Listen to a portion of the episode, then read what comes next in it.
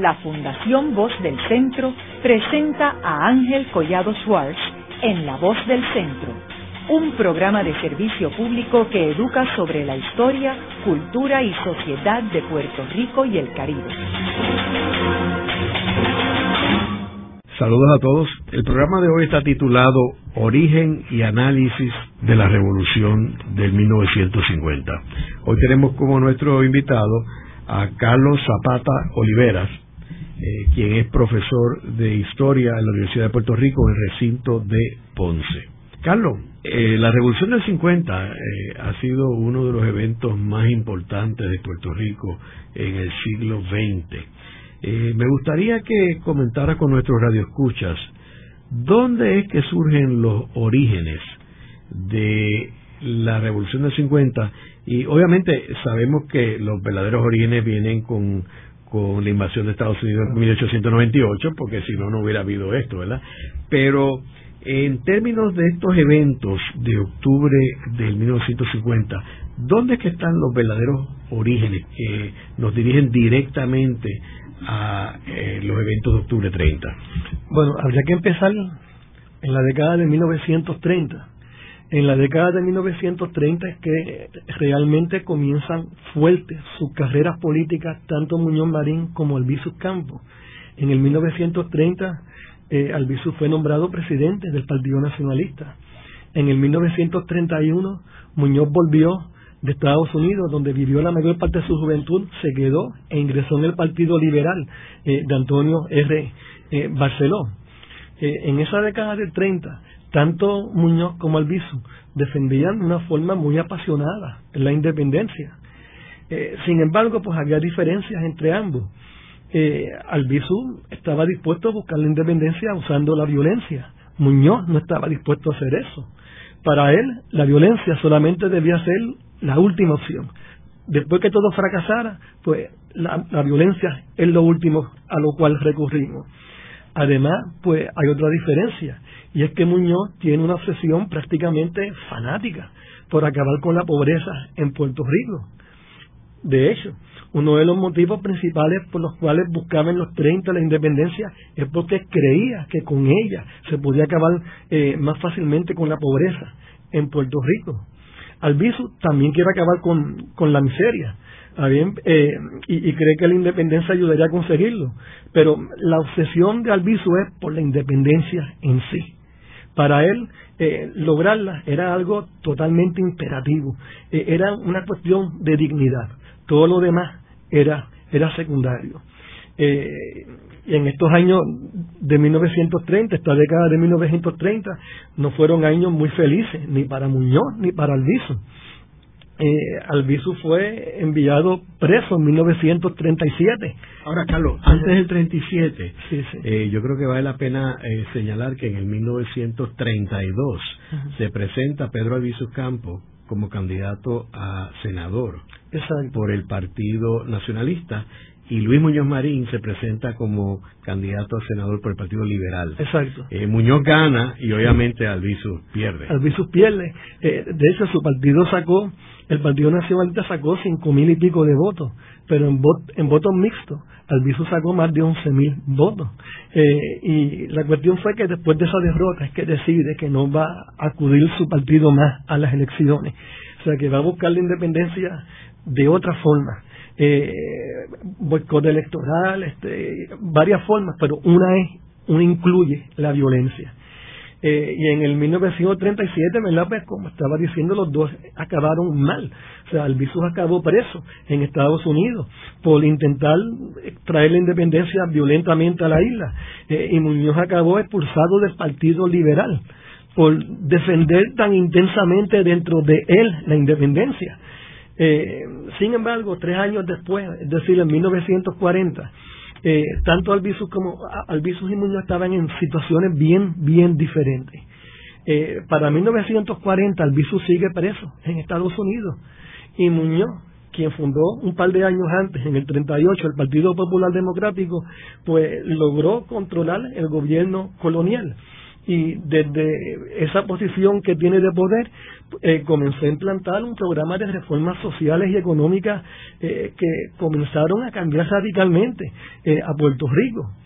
No fue que eliminó la pobreza, de ninguna forma se eliminó la pobreza, pero hubo un cambio de situación porque se creó ahora la impresión de que hay esperanza de uno salir de la miseria, cuando antes esa esperanza prácticamente no existía. Había dos problemas, sin embargo, con la estrategia que Muñoz diseñó para acabar con la miseria extrema en Puerto Rico. El primer problema es que la estrategia para prosperar dependía de que Puerto Rico siguiera, siguiera recibiendo de Estados Unidos eh, un número muy grande de beneficios por un tiempo larguísimo, eh, imposible de determinar. Y el segundo problema es que Estados Unidos más nunca iba a dar esos beneficios que Muñoz pensaba que hacían falta para acabar con la miseria a un Puerto Rico independiente. Eso hizo, ¿verdad?, que Muñoz gradualmente se alejara de la independencia y decidiera adoptar la autonomía autonomía, ¿verdad? Que como todo el mundo sabe, él pensó que consiguió parcialmente en 1952 con el Estado Libre Asociado. Ahora, el 15 de diciembre de 1947, cuando Muñoz estaba trabajando a todo tren para implantar su plan para erradicar la miseria extrema y para acabar con la colonia por medio de la autonomía, que ahora defiende, ¿verdad? Albizu, Campos volvió a Puerto Rico de Estados Unidos. Y tan pronto llegó a Puerto Rico, anunció que iba a luchar en cuerpo y alma por conseguir la independencia eh, y, que estaba dispuesto a usar la violencia para conseguirlo. De hecho, cuando bajó del barco, él dijo, cito sus palabras, eh, él dijo, a Puerto Rico le ha llegado la hora de la decisión y esa hora es inaplazable. No es la hora de palabras, es la hora de la acción. Exigimos el retiro inmediato y absoluto de las fuerzas del imperialismo yanqui de esta tierra puertorriqueña. No las queremos aquí por más tiempo. Y dijo también lo siguiente, los puertorriqueños no pueden renunciar a su derecho inapelable a la revolución para expulsar del territorio nacional a los déspotas norteamericanos. Así que eh, llega al Campos en el mil, a fines de 1947, cuando Muñoz con mucha dificultad está intentando erradicar la pobreza con la estrategia que diseñó, está intentando acabar con la colonia, con el nuevo estatus que defiende, y llega al Visus con este tipo eh, de argumento, de que es la hora de la acción eh, y si hay que usar la violencia, eh, hay que acudir a la revolución, pues acudimos a eso. Y eso preocupó espantosamente a Muñoz Marín. Carlos, yo creo que es importante también señalar que luego de estas elecciones en el 32, donde Muñoz sale electo y Albizu pierde, en el 36 deciden no presentarse en las elecciones, ninguno de los dos ni Muñoz se postula para reelección como senador por el Partido Liberal y Albizu decide, como tú muy bien apuntaste, no seguir la ruta electoral.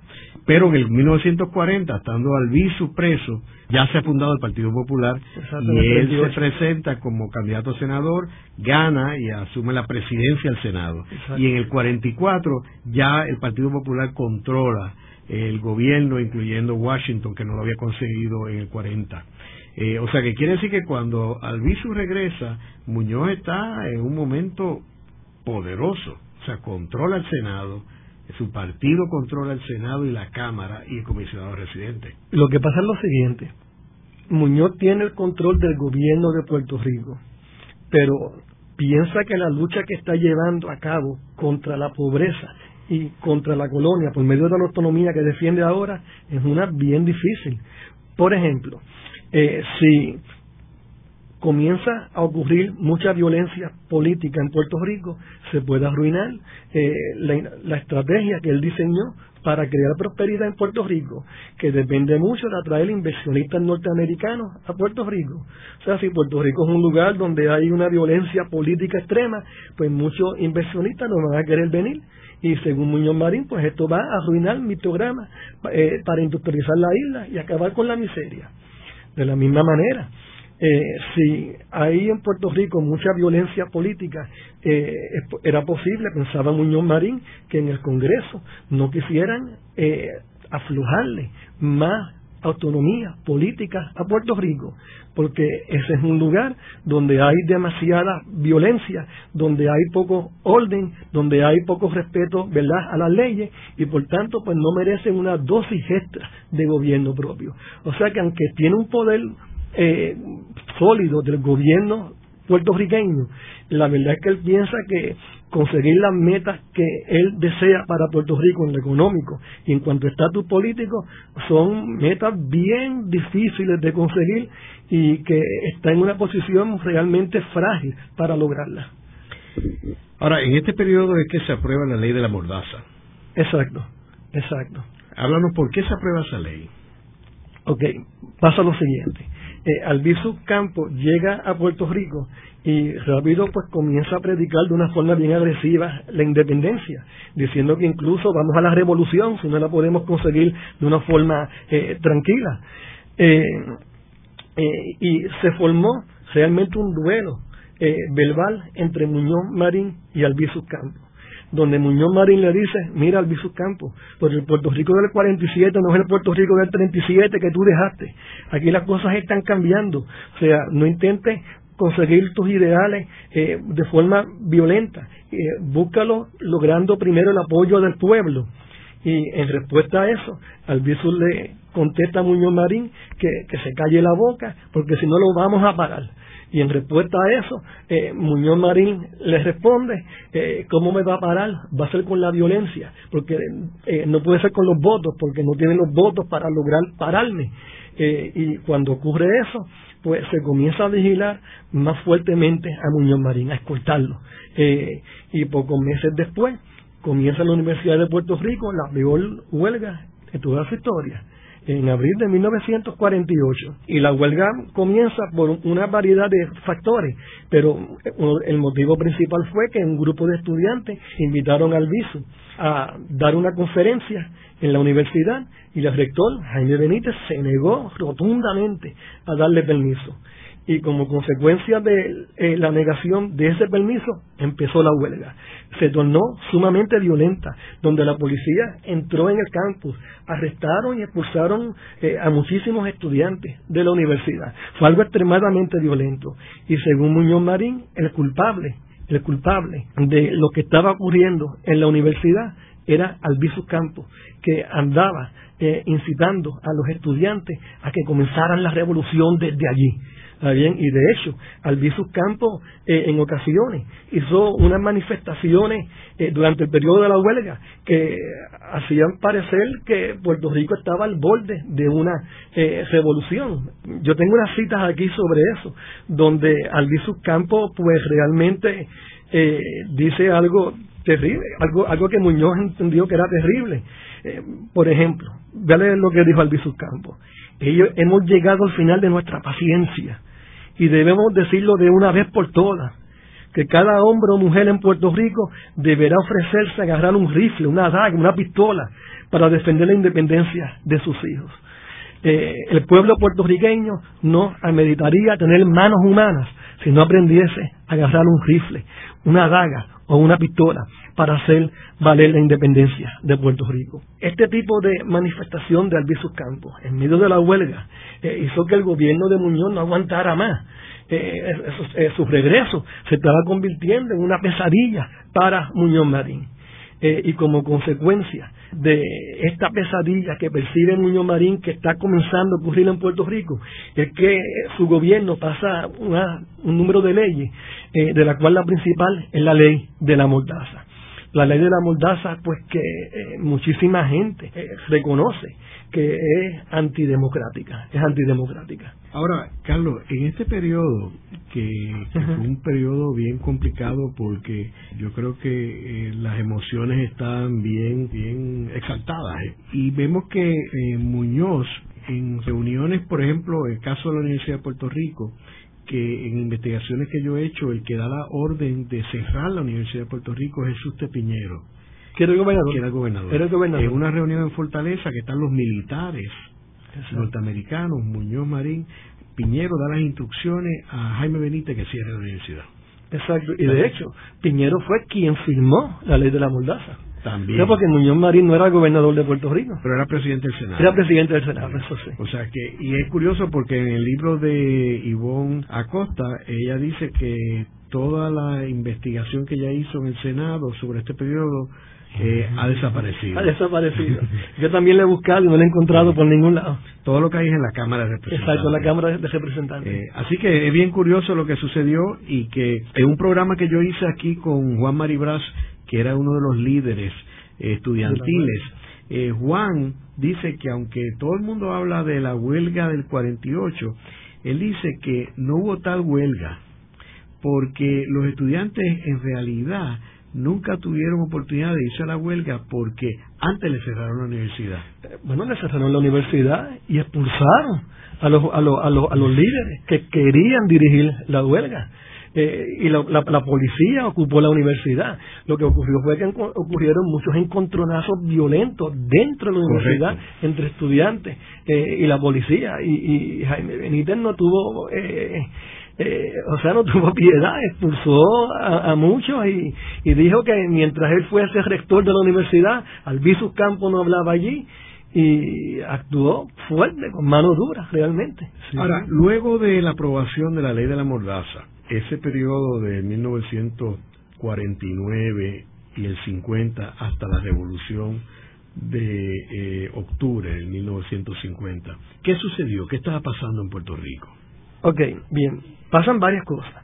Eh, con relación al Visus Campos fue que eh, algo que ocurrió bien fuerte fue que las autoridades puertorriqueñas, el gobierno de Puerto Rico, eh, pidió vigilarlo mucho más estrechamente que lo que lo habían hecho hasta ese momento. O, sea, todo el tiempo estaba siendo perseguido al Visus Campos, todo el tiempo estaban siendo perseguidos los líderes principales del Partido Nacionalista.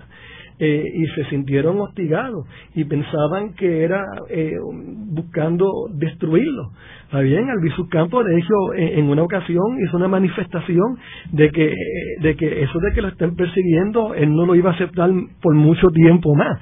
¿Está bien? Eh, en una ocasión se quejó de que estaba cansado, estaba cansado de que lo persiguieran hasta cuando iba, palabras de él, hasta el inodoro bien? Y, que no le iba a aguantar más. O sea que eh, los ánimos que están de por sí caldeados, cada vez se ponen más y más caldeados. Y llega entonces 1950. En 1950 es que Muñoz Marín da el primer paso para implantar el Estado Libre Asociado, que fue la Ley Pública 600. La Ley Pública 600, pues en lo que persigue, entre otras cosas, es una ley norteamericana presentada por el comisionado residente Antonio Fernández eh, y persigue varias cosas.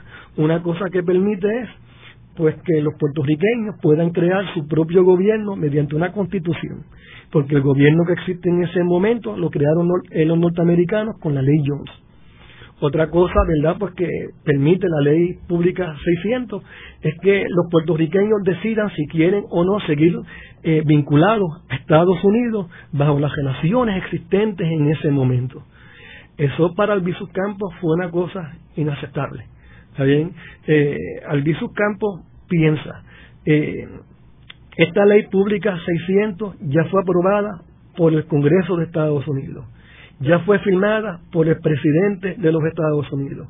Y Muñoz Marín va a llevar ahora esta ley pública 600 a donde los votantes puertorriqueños para que digan si la quieren o no la desean.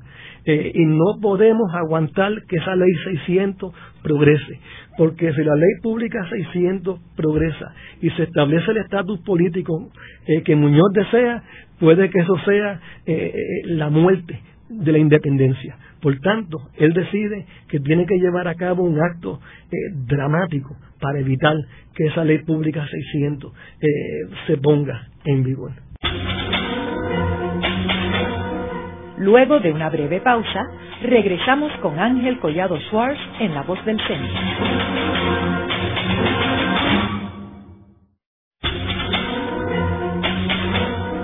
Regresamos con Ángel Collado Schwartz en La Voz del Centro. Continuamos con el programa de hoy titulado Origen y Análisis de la Revolución de 1950. Hoy con nuestro invitado, el doctor Carlos Zapata Oliveras, eh, profesor de Historia de la Universidad de Puerto Rico del recinto de Ponce.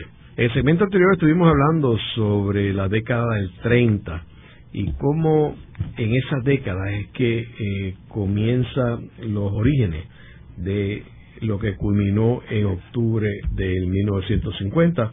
Vemos que la inserción de Pedro Albizu Campo y de Luis Muñoz Marín en la política en el 1932. Vemos como estos dos personajes, que son definitivamente las, las dos personas más importantes y más relevantes en la historia política de Puerto Rico de mediados del siglo XX. Ahora nos quedamos en, en que se había aprobado la ley de la mordaza, y que se estaba aprobando la ley 600. ¿Cómo afectó esa ley 600 a lo que había antes, que era la ley Foraker de 1900, que luego fue revisada y se convirtió en la ley Jones de 1917? Ok, la ley Foraker y la ley Jones básicamente hacen dos cosas. Eh, lo primero es que crean un gobierno para Puerto Rico es un gobierno creado por los norteamericanos, impuesto a Puerto Rico, porque digo, ley Foraker, ley Jones, son nombres americanos. Eh, lo segundo que, la, que hacen la ley Foraker y la ley Jones es que crean las relaciones entre Puerto Rico y Estados Unidos.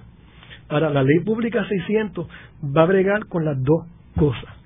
En la parte de gobierno de Puerto Rico, lo que va a hacer es que el gobierno que va a haber en la isla en vez de ser uno creado por los norteamericanos, va a ser creado por los puertorriqueños.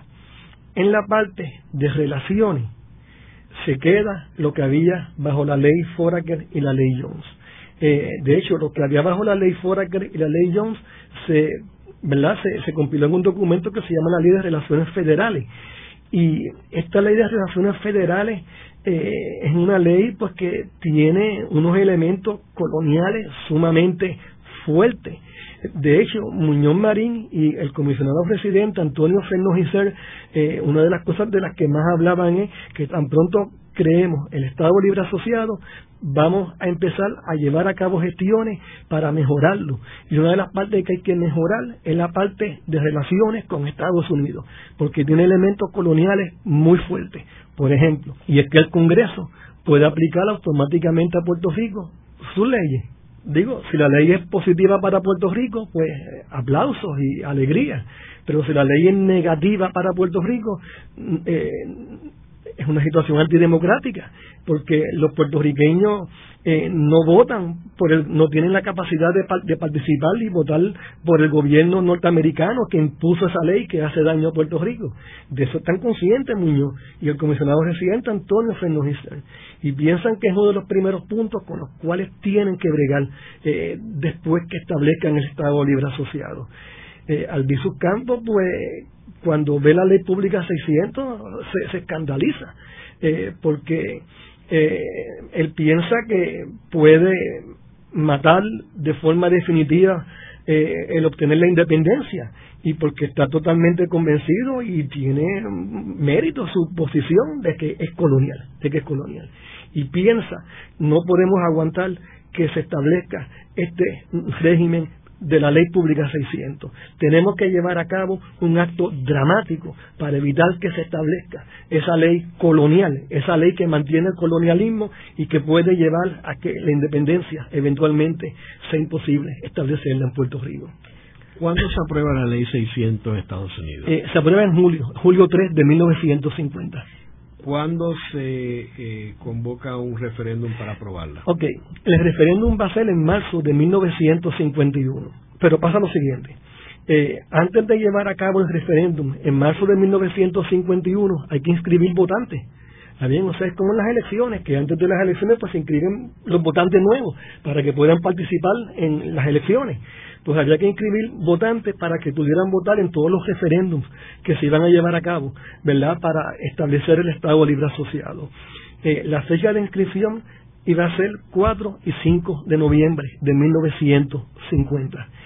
Y el acto dramático que pensó llevar a cabo Albizu Campo era pues la revolución nacionalista eh, que se planeó llevar a cabo el 4 de noviembre, pero por ciertos eventos se adelantó y se llevó a cabo el 30 de octubre de 1950. Es importante eh, resaltar para nuestros jóvenes radioescuchas que en el 1946 eh, el presidente Harry Truman nombra el primer gobernador puertorriqueño en la historia de Puerto Rico. Los españoles nunca habían nombrado un gobernador puertorriqueño, que era el comisionado residente de Puerto Rico, Jesús Tepiñero. Eh, luego se aprueba la ley que permite que los puertorriqueños elijan un gobernador, que otra vez nunca en la historia de Puerto Rico se había eh, elegido un gobernador puertorriqueño. Eh, así que en el 1948 Muñoz Marín se presenta como el candidato a gobernador por el Partido Popular y sale electo y se convierte en el primer gobernador electo en la historia de Puerto Rico. Así que este escenario que estamos viendo es Muñoz ya gobernador. Ya gobernador y ya Fernández Cern es el comisionado residente, eh, Samuel R. Quiñones, presidente del Senado, y Ernesto Ramos Antonini, presidente de la Cámara de Representantes. Así que ese es el escenario que tenemos en el 1950. Eh, ahora, ¿cuáles son los antecedentes de los eventos de octubre 30? Carlos. Bien, eh, lo que desata la revolución nacionalista es eh, la aprobación en Estados Unidos de la ley pública 600, ley que se va a llevar posteriormente a los votantes puertorriqueños. Y Albizu Campos no quiere que eso ocurra, porque si se establece el estatus político que Muñoz Marín busca, que Albizu está totalmente convencido de que es colonial y hay méritos en sus argumentos, obviamente, eh, y que piensa que va a destruir eh, posiblemente de forma definitivamente la obtención de la independencia, pues él decide que hay que llevar a cabo la revuelta. Eh, la fecha original era el 4 de noviembre del 50. Se adelantó al 30 de octubre eh, de 1950. ¿Por qué se adelantó? Por lo siguiente. Albizu Campos fue a una actividad en Fajardo a dar un discurso y pues regresó de Fajardo a su hogar en el viejo San Juan eh, y, después la policía pues paró el carro que verdad el carro que llevaba al Visus Campo a su casa que ya lo había llevado a su casa eh, porque se comieron una luz roja y registraron el carro y encontraron armas dentro del carro. Y los nacionalistas cuando salieron la noticia en la prensa de que eh, de que eh, encontraron armas en el auto que llevaba al, al Campo a su casa de una actividad en Fajardo, pues dijeron, pues mira, nos están vigilando muy fuertemente, así que no podemos seguir con los planes originales porque nos descubrieron, así que vamos a cambiar los planes y en vez de llevar a cabo la revolución el 4 de noviembre, decidieron llevarla a cabo el 30 de octubre del 50. ¿Y qué sucede? Ok, el 30 de octubre eh, del 50 se levantan los nacionalistas. Eh, o sea, uno estudiando la documentación, eh, uno escucha de algunos nacionalistas que pensaban que iban a participar 6, 7, 8 mil personas. Realmente participaron entre 100 y 140 personas. y eran unos ataques que no tenían ninguna posibilidad de triunfar.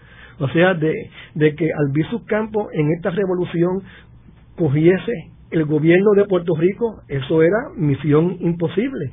Alguna gente decía, eso fue una misión suicida realmente. Pero esos acontecimientos, eh, esa revolución no fue realmente eh, una cuestión irracional. No es una cuestión irracional. Porque Albizu Campo estaba consciente de que iba a perder pero pensaba que iban a pasar dos cosas que iban a tener como consecuencia eh, la, ruina del Estado Libre Asociado. Primero, iba a arruinar el proceso de inscripción de nuevos votantes. Y segundo, iba a hacer que la comunidad internacional se fijara en lo que pasaba en Puerto Rico. Eh, que la comunidad internacional dijese, pues mira, aquí lo que se está haciendo es una barbaridad. Eh, y según Albizus Campos, un régimen que se establece sin el aval, ¿verdad? sin el reconocimiento de la mayor parte de los países, es un régimen pues que le queda, que va a tener una vida muy breve eh, y por tanto la oportunidad de establecer la independencia sigue viva. Eh, la, eh, la revolución se planeó para llevarse a cabo, ¿verdad? Al mediodía, a las 12 del mediodía del 30 de octubre. Pero por la vigilancia extrema, ¿verdad? Que tenía la policía, pues tuvieron que hacer las cosas pues de una forma desorganizada. ¿Está bien? Este, eh, se levantaron eh, en solamente seis lugares, en seis pueblos. ¿Está bien? No fue en todos los pueblos que pensaban. sin embargo, a pesar de eso, lograron conquistar a Jayuya bien? La intención de los nacionalistas en esta revuelta era atacamos en varios pueblos eh, los cuarteles de la policía. Eh, atacamos eh, también las oficinas del gobierno federal en esos en esos pueblos. le pegamos fuego. De hecho, en Ayuya le pegaron fuego al cuartel de la policía y se quemó medio pueblo. bien? Y, y, después nos replegamos a Utuado. Eh, nos replegamos a en palabras de una de las personas que participó en la revuelta, a esperar que el mundo tome cartas en el asunto. O sea que no tenían, ellos sabían que iban a perder, pero su esperanza era que el mundo tomara cartas en el asunto.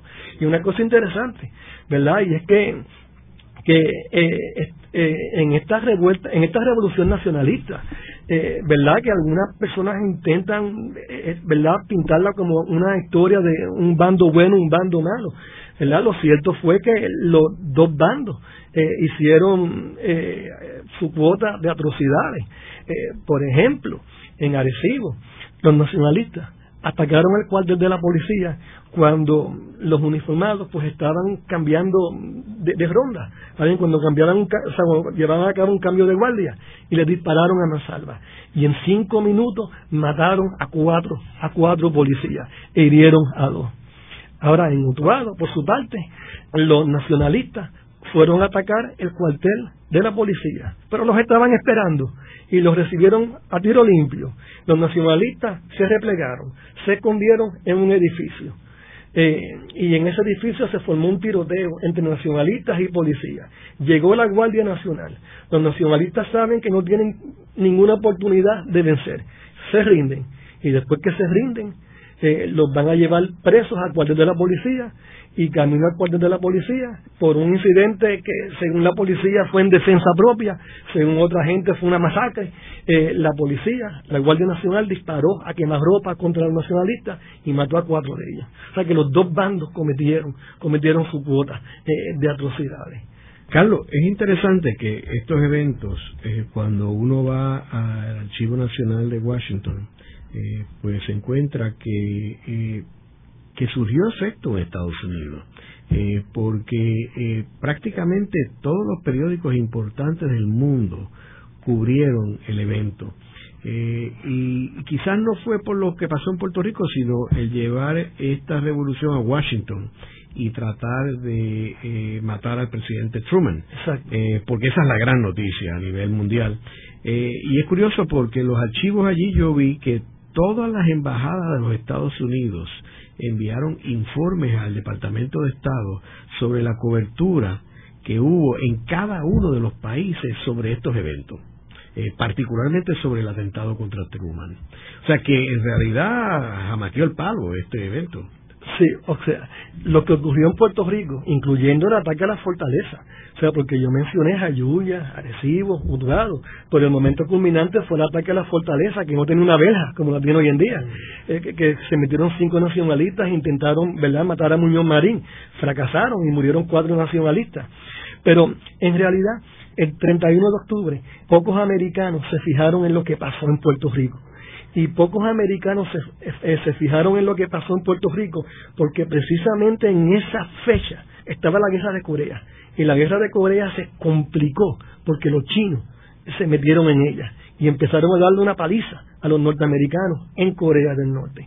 Así que lo que ocurrió en Puerto Rico no fue realmente algo que acaparó las primeras planas en, Puerto, en Estados Unidos en ese momento. Quedó opacado. Quedó opacado por lo que pasaba en la guerra de Corea, de que los chinos se metieron y masivamente están atacando las fuerzas norteamericanas y la están haciendo retroceder.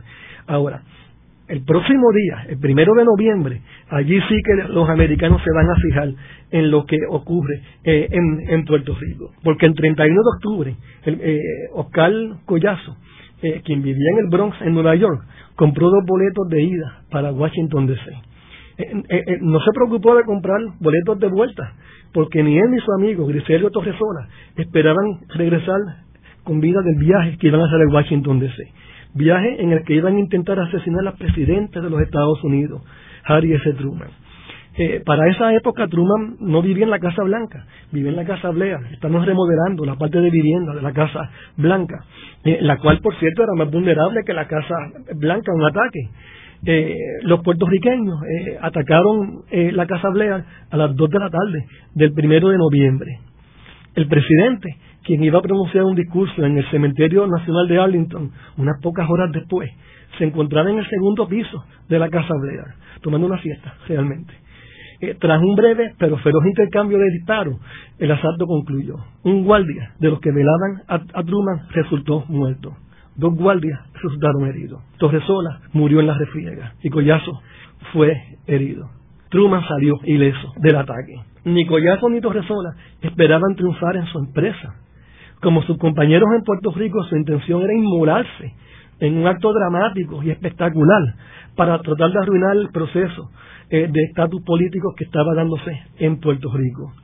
Digo, lo espontáneo, lo improvisado de su acción es demostrado por el hecho de que de haber planeado las cosas con más cuidado, sus oportunidades de asesinar a Truman hubieran sido mayores. La noticia de que este iba a salir de la Casa Blair a dar un discurso en Arlington fue publicada en todos los periódicos de, la capital. Si se hubieran preocupado de leerlo, pudieron haberlo atacado por sorpresa cuando salía de su residencia, no mientras dormía, una siesta en un segundo piso, imposible eh, de alcanzar. Es curioso que estos eventos que luego Collazo dijo que en realidad no había nada personal contra Harry Struman, porque irónicamente Harry Struman había sido el primer presidente que había nombrado un gobernador puertorriqueño, el presidente que firmó la ley para que los puertorriqueños eligieran el gobernador y eventualmente aprobó la constitución de Puerto Rico. O sea que no ha habido ningún presidente de los Estados Unidos en la historia de Estados Unidos y Puerto Rico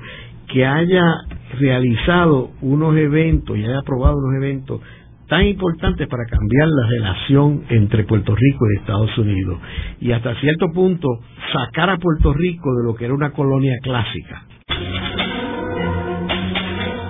Haremos una breve pausa, pero antes los invitamos a adquirir el libro Voces de la Cultura, con 25 entrevistas transmitidas en La Voz del Centro procúrelo en su librería favorita o en nuestro portal.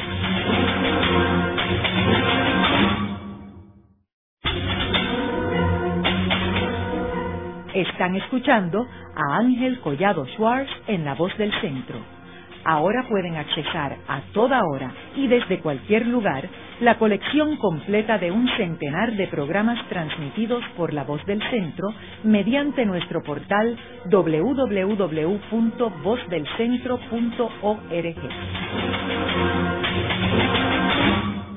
Continuamos con el programa de hoy titulado Origen y Análisis de la Revolución de 1950. Hoy con nuestro invitado, el doctor Carlos Zapata Oliveras, eh, profesor de Historia de la Universidad de Puerto Rico del recinto de Ponce. Carlos, mencionábamos en el segmento anterior que el primero de noviembre es cuando Griselio Torresolas y Oscar Collazo tratan de matar al presidente Harry Truman en el Blair House. Eh, obviamente, como tú mencionaste, eh, muere un policía de la escolta del servicio secreto del presidente Truman y Griselio Torresola. Eh, Collazo queda herido y, es llevado a un hospital y después a prisión. Eh, ¿Cuáles son las repercusiones inmediatas de este evento en términos de la posición del Partido Popular y del gobernador Luis Muñoz Marín y su gobierno? la repercusión inmediata fue de pánico Muñoz Marín tiene la meta de establecer el Estado Libre Asociado. El Estado Libre Asociado se estableció en un periodo de dos años, de 1950 a 1952. Eh, la ley pública 600 es solamente más que un paso para establecer el Estado Libre Asociado. Ahora, como yo mencioné ahorita, eh, la ley pública 600, una de las cosas que hace es que le permite a los puertorriqueños crear su gobierno mediante una constitución los puertorriqueños preparan su constitución y después que la preparan tienen que llevarla a Estados Unidos a que la revisen el presidente y el Congreso. Y después del intento de asesinar a Truman, Muñoz tiene un temor inmenso de que eso vaya a hacer que el Congreso no apruebe la constitución del Estado Libre Asociado. O sea, eh, él tiene el, temor de que hayan piensen que esto es una república bananera donde cada rato ocurren golpes de Estado, eh, actos de violencia y que eh, vaya a haber congresistas que digan estas personas no merecen, no merecen una dosis adicional de gobierno propio. Por ese motivo, uno ve a Muñoz desesperadamente escribiendo, hablando por radio eh, a los norteamericanos, enviando a Fernos y CERN, enviando personas, haciendo encuestas, haciendo cien mil maniobras para intentar convencer a los norteamericanos de que eso que ocurrió en eh, ese intento de matar a Truman y la revolución nacionalista, eh, eso no es algo típico del pueblo puertorriqueño, sino que eso es una cosa eh, eh, insólita, una cosa que no pasa eh, normalmente en Puerto Rico. y se las vio bastante feas por un tiempo pero eventualmente logró convencer al Departamento del Interior, al Departamento de Estado, a los congresistas, al presidente Truman, de que eso no fue una acción del pueblo, sino que fue una acción de un grupo minoritario. Ahora, cuando surge los eventos aquí en Puerto Rico, el 30 de octubre, Muñoz, eh, yo recuerdo algunos documentos en, los archivos nacionales, eh, Muñoz trató de reclutar la intervención del ejército de los Estados Unidos aquí en Puerto Rico y ellos no quisieron participar. No, eh, no participó el ejército, pero sí participó la Guardia Nacional. Eh, de hecho, eh, en esta revolución nacionalista participaron entre 100 y 140 nacionalistas, pero pero la Guardia Nacional le proveyó casi 4.500 efectivos y varios aviones para verdad derrotar la revuelta nacionalista. O sea que Muñoz actuó fuertemente contra la revuelta y aunque no participó el ejército norteamericano, pero sí participó en la Guardia Nacional. Que yo recuerdo haber visto documentos que él trató de que el gobierno federal, el, ejército federal, interviniera en esto y la reacción fue negativa. Sí, fue negativa, no quisieron participar, no quisieron participar. Ahora, es curioso que después de los eventos de Washington, el primero de noviembre, eh, semanas después, eh, eh, yo creo que probablemente en, en la única, o por lo menos una de las pocas veces que el, Consejo de Seguridad Nacional, National Security Council, en una reunión en donde estaban todos los principales personajes del gobierno norteamericano, presidido por Harry Truman, discutieron los eventos en Puerto Rico y tenían un informe de Edgar J. Hoover de la FBI, o sea que para tú estar en la agenda del National Security Council es que era algo que les preocupó a ellos. Exacto, y algo interesante de los informes de Hoover o sea, en esos informes Hoover habla casi como si estuviese avergonzado, porque la, la revolución nacionalista cogió de sorpresa a los norteamericanos. Y Hoover en toda la documentación que uno ve de él eh, en esa época lo que hace es diciendo porque hicimos esto, hicimos esto otro, hicimos esto que está aquí para intentar que no ocurra, o sea, vigilando y como quiera pasó esto, pero o sea, nosotros cumplimos con nuestra responsabilidad. Esto fue eh, algo sorpresivo que no es culpa de nosotros. O sea que sí, Hoover estaba participando en todo eso y se veía medio avergonzado. ¿Cómo reaccionaron los líderes americanos ante la posición de Muñoz y del gobierno de Puerto Rico? Al principio, uno ve congresistas que hablan de que vamos a hacer investigaciones en al gobierno de Puerto Rico. Eh, al principio uno ve norteamericanos mostrando desilusión de que no podemos enseñarles a estas personas los hábitos que nosotros tenemos en cuestiones eh, de gobierno democrático. Al principio uno, ve eso, pero el cabildeo de Muñoz, de Antonio Fernández fue tan fuerte, fue tan enérgico Ah, bien, Muñoz invitó, ustedes quieren investigar, vengan aquí a investigar. Eh, tienen todo el, panorama abierto para investigar. O sea, fue un cabildeo tan efectivo que con el tiempo, que con el tiempo los norteamericanos, pues sencillamente eh, aceptaron la proposición de Muñoz de que eso no fue algo eh, del pueblo puertorriqueño, de que ese tipo de acción no es algo típico de Puerto Rico, sino que eso fue una acción aislada eh, de un grupo ínfimo en Puerto Rico. ¿Y qué sucede después, ya pasado este, estos eventos? Bueno, realmente lo que ocurre es que se establece el Estado Libre Asociado. La verdad es que la revuelta nacionalista fracasó. O sea, eh, la revuelta nacionalista, una de las metas que perseguía era arruinar la inscripción de votantes eh, para participar en los distintos referéndums que se iban a llevar a cabo para establecer el Estado Libre Asociado. Pues en las inscripciones se inscribieron 156.632 personas sin que ocurriese ni un acto de violencia.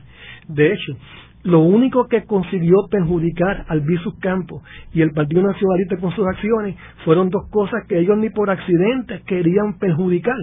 Eh, uno fue, eh, perjudicaron al Partido Nacionalista eh, porque intentar matar un gobernador, intentar matar un presidente, intentar conseguir una meta sin buscar el apoyo del pueblo primero, pues eso molestó a muchísimas personas y perjudicó fuerte eh, al Partido Nacionalista. De hecho, eh, en el mundo solamente Cuba y solamente gente, eh, funcionarios del, bloque soviético, criticaron al gobierno norteamericano y para Muñoz fue fiesta que el bloque soviético criticara al bloque norteamericano eh, y prácticamente apoyara a los nacionalistas, porque eso le da entonces a Muñoz la capacidad de decir, mira, los nacionalistas están aliados con los comunistas, porque mira lo que dicen las autoridades soviéticas. Cuba no fue que favoreció la revuelta nacionalista, no, de ninguna manera. Lo que hizo Cuba fue meramente que le dijo, mira, yo espero que trate con justicia eh, a los nacionalistas.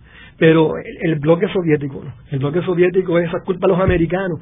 Y cuando, cuando Muñoz Marín ve que el bloque soviético dice eso es culpa a los americanos, ah, eso es evidencia de que están asociados eh, los nacionalistas y los comunistas. Así que eso fue una de las cosas que perjudicó, ¿verdad?, eh, sin querer al Bisucampo, su propio partido. Y yo creo que también afectó al Partido Independentista puertorriqueño.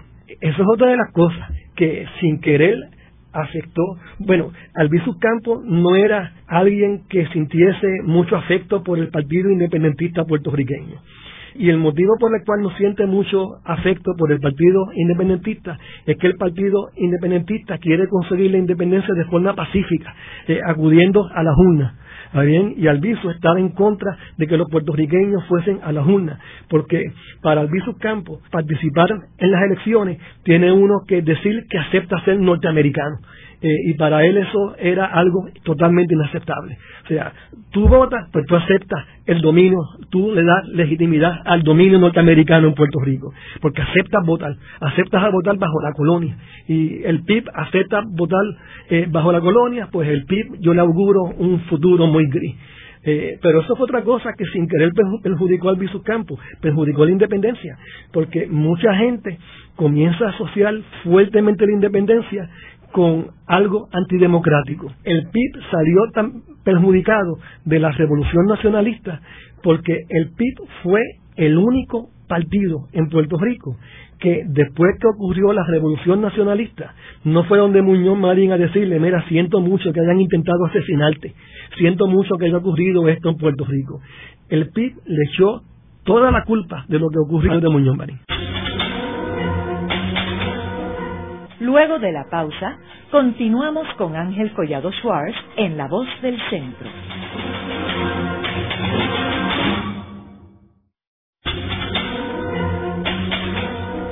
Continuamos con la parte final de La Voz del Centro con Ángel Collado Schwartz. Pueden enviarnos sus comentarios a través de nuestro portal www.vozdelcentro.org. Continuamos con el programa de hoy titulado Origen y Análisis de la Revolución de 1950. Hoy con nuestro invitado, el doctor Carlos Zapata Oliveras, profesor de Historia de la Universidad de Puerto Rico del recinto de Ponce. Carlos, en el segmento anterior estábamos hablando sobre el hecho de que esta revolución del 50 tuvo un efecto negativo en el Partido Independentista que, como sabemos, se inscribió eh, en las elecciones del 48 por primera vez se fundó en el 46 y sale del Partido Popular. Eh, a raíz del Congreso por Independencia y la diferencia con Luis Muñoz Marín. Y que estas elecciones, de particularmente las del 52 eh, y 56, es sin lugar a dudas el segundo partido político en Puerto Rico después del Partido Popular Democrático. Obviamente eh, ellos son afectados negativamente con esta revolución del 50, aparte de que estábamos en una situación donde la ley de la murdaza eh, estaba en, plena efervescencia, donde uno tener la bandera de Puerto Rico eh, podía conllevar cárcel, una sentencia de cárcel. Eh, ir a un mitin político podía llevarlo uno a la cárcel. ¿Cómo afectó la ejecución de la ley de la mordaza a todo el escenario político en Puerto Rico post la revolución del 50? Ok, la ley de la mordaza estuvo en vigor hasta 1957. Y pasa lo siguiente, Muñoz y su gobierno comenzaron prácticamente a perseguir de una forma implacable a todos los independentistas. Y el motivo, o sea, los nacionalistas, obviamente, pues porque intentaron asesinarlo, la, revolución nacionalista, etcétera. Eh, en el caso del PIB, eh, lo que ocurre fue, lo que ocurrió fue que el PIB, cuando ocurrió la revolución nacionalista. No fue donde Muñoz Marín eh, a decirle siento mucho lo que ocurrió, sino que públicamente criticó eh, al Partido Popular eh, y le echó la culpa de todo lo que pasó al Partido Popular, diciendo, mira, porque ustedes intentan establecer la colonia por consentimiento permanentemente en Puerto Rico, es que una parte del pueblo puertorriqueño se ha alzado en indignación contra ustedes. O sea, la culpa de todo lo que ha pasado es de ustedes, populares, del gobierno de Muñoz Marín. Y Muñoz Marín no le perdonó eso. Eh, el estatus político que Muñoz Marín más rechazaba no era la independencia. O sea, él fue independentista en sus orígenes. Eh, y Muñoz Marín pensaba, después que se convierte en autonomista, Muñoz Marín piensa, la independencia va a matar de hambre a Puerto Rico. Ah, pero la estabilidad lo mata de hambre y también lo destruye como nación y su cultura y todo. Sin embargo, a quien más percibió Muñoz Marín no fueron los estadistas, a pesar de que sentía más animosidad contra la estabilidad que contra la independencia. Y es por eso, es porque sintió, eh, sintió que los independentistas de Albizu Campos buscan la independencia con violencia abiertamente, mientras que el PIB la busca eh, diciendo pacíficamente, pero en realidad con violencia, eh, dándole prácticamente su eh, visto bueno al Partido Nacionalista. ¿Cómo tú crees que afectó a Muñoz Marín los eventos acontecidos en la Revolución del 50? Bueno, de varias maneras. O sea, lo primero fue pues que su comportamiento antidemocrático, eso es una mancha de la cual no se puede liberar su gobierno. O sea, en las revueltas participaron entre 100 y 140 personas.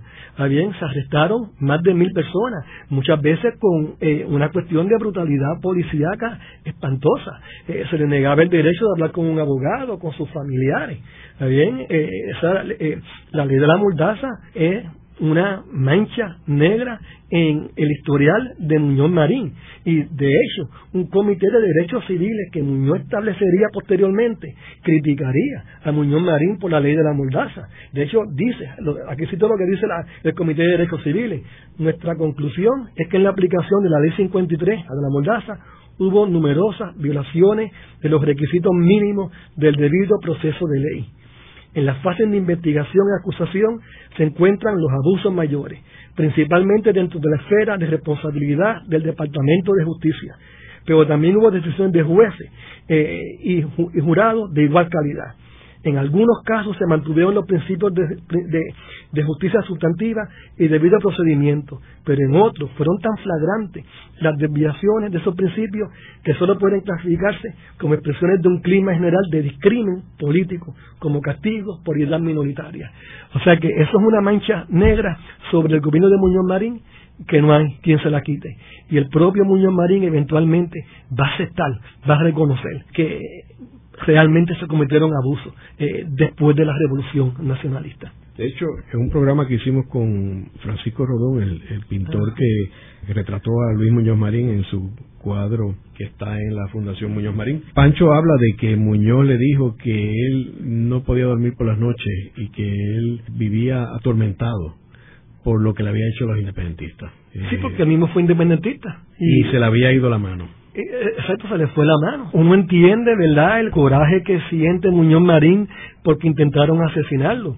Uno entiende, ¿verdad? O sea, porque ahora que uno está en el futuro, uno sabe que ese intento y esa revolución ocurrió una vez y no se repitió pero que Muñoz Marín temía que en cualquier momento ocurriese otra revolución y que intentasen matarlo. O sea que eh, las acciones antidemocráticas de Muñoz Marín fueron espantosas, pero es que tenían pánico, pánico a que lo que pasó en esa ocasión se volviese a repetir. Y se les fue la mano se les fue la mano de una forma espantosa. Tenemos que recordar que doña Inés Mendoza eh, de Muñoz Marín había sido nacionalista y había eh, eh, sido colaboradora de Pedro Albizu Campo. Y también este tenemos que recordar de que de que estos eventos causaron una crisis dentro de la familia Muñoz, en realidad por porque fue una situación bien complicada. Carlos, ¿y ¿Cuál tú dirías que es la consecuencia más importante de esta revolución del 50? Bueno, el Estado Libre Asociado se estableció. Así que la consecuencia más importante no fue eh, arruinar el establecimiento del Estado Libre Asociado. Y pudo haberlo ayudado. Eh, pudo haberlo ayudado, exactamente. La consecuencia posiblemente más importante fue que se le hizo daño a la independencia, al ideal de la independencia porque muchas personas comienzan a asociar independencia con gobierno dictatorial, porque Albizu Campos está buscando ese ideal, un ideal muy legítimo, muy válido, pero lo está buscando sin contar con el pueblo, sino en contra de los deseos del pueblo en esa época. Y eso afectó la mente de muchísimas personas. El programa de hoy hemos discutido los orígenes y hemos analizado la revolución de 1950, que sin lugar a dudas es uno de los eventos más importantes en la historia de Puerto Rico del siglo XX. Un eventos que tuvieron unas consecuencias importantes para Puerto Rico y para los dos líderes principales del siglo XX. En el caso de Muñoz Marín, él vivió el resto de su vida atormentado por toda esta crisis y la persecución y la criminalización de los independentistas y de la independencia en Puerto Rico en caso de Albizu, que en aquel momento estaba libre, después de haber servido 10 años en prisión en Atlanta, él eh, fue eh, llevado a prisión rápidamente eh, a raíz de estos eventos en 1950 y luego fue perdonado, pero luego de la demostración armada en 1954 fue nuevamente llevado a cárcel hasta sus últimos días. Apenas meses antes de morir fue que él fue liberado. Así que estos eventos cambiaron la historia de Puerto Rico, eh, sin lugar a dudas. Muchas gracias, Carlos. Sí, un placer. Esta ha sido una producción como servicio público de la Fundación Voz del Centro. Los invitamos a sintonizarnos la próxima semana a la misma hora. Y recuerden que pueden adquirir el libro Voces de la Cultura en su librería favorita o en nuestro portal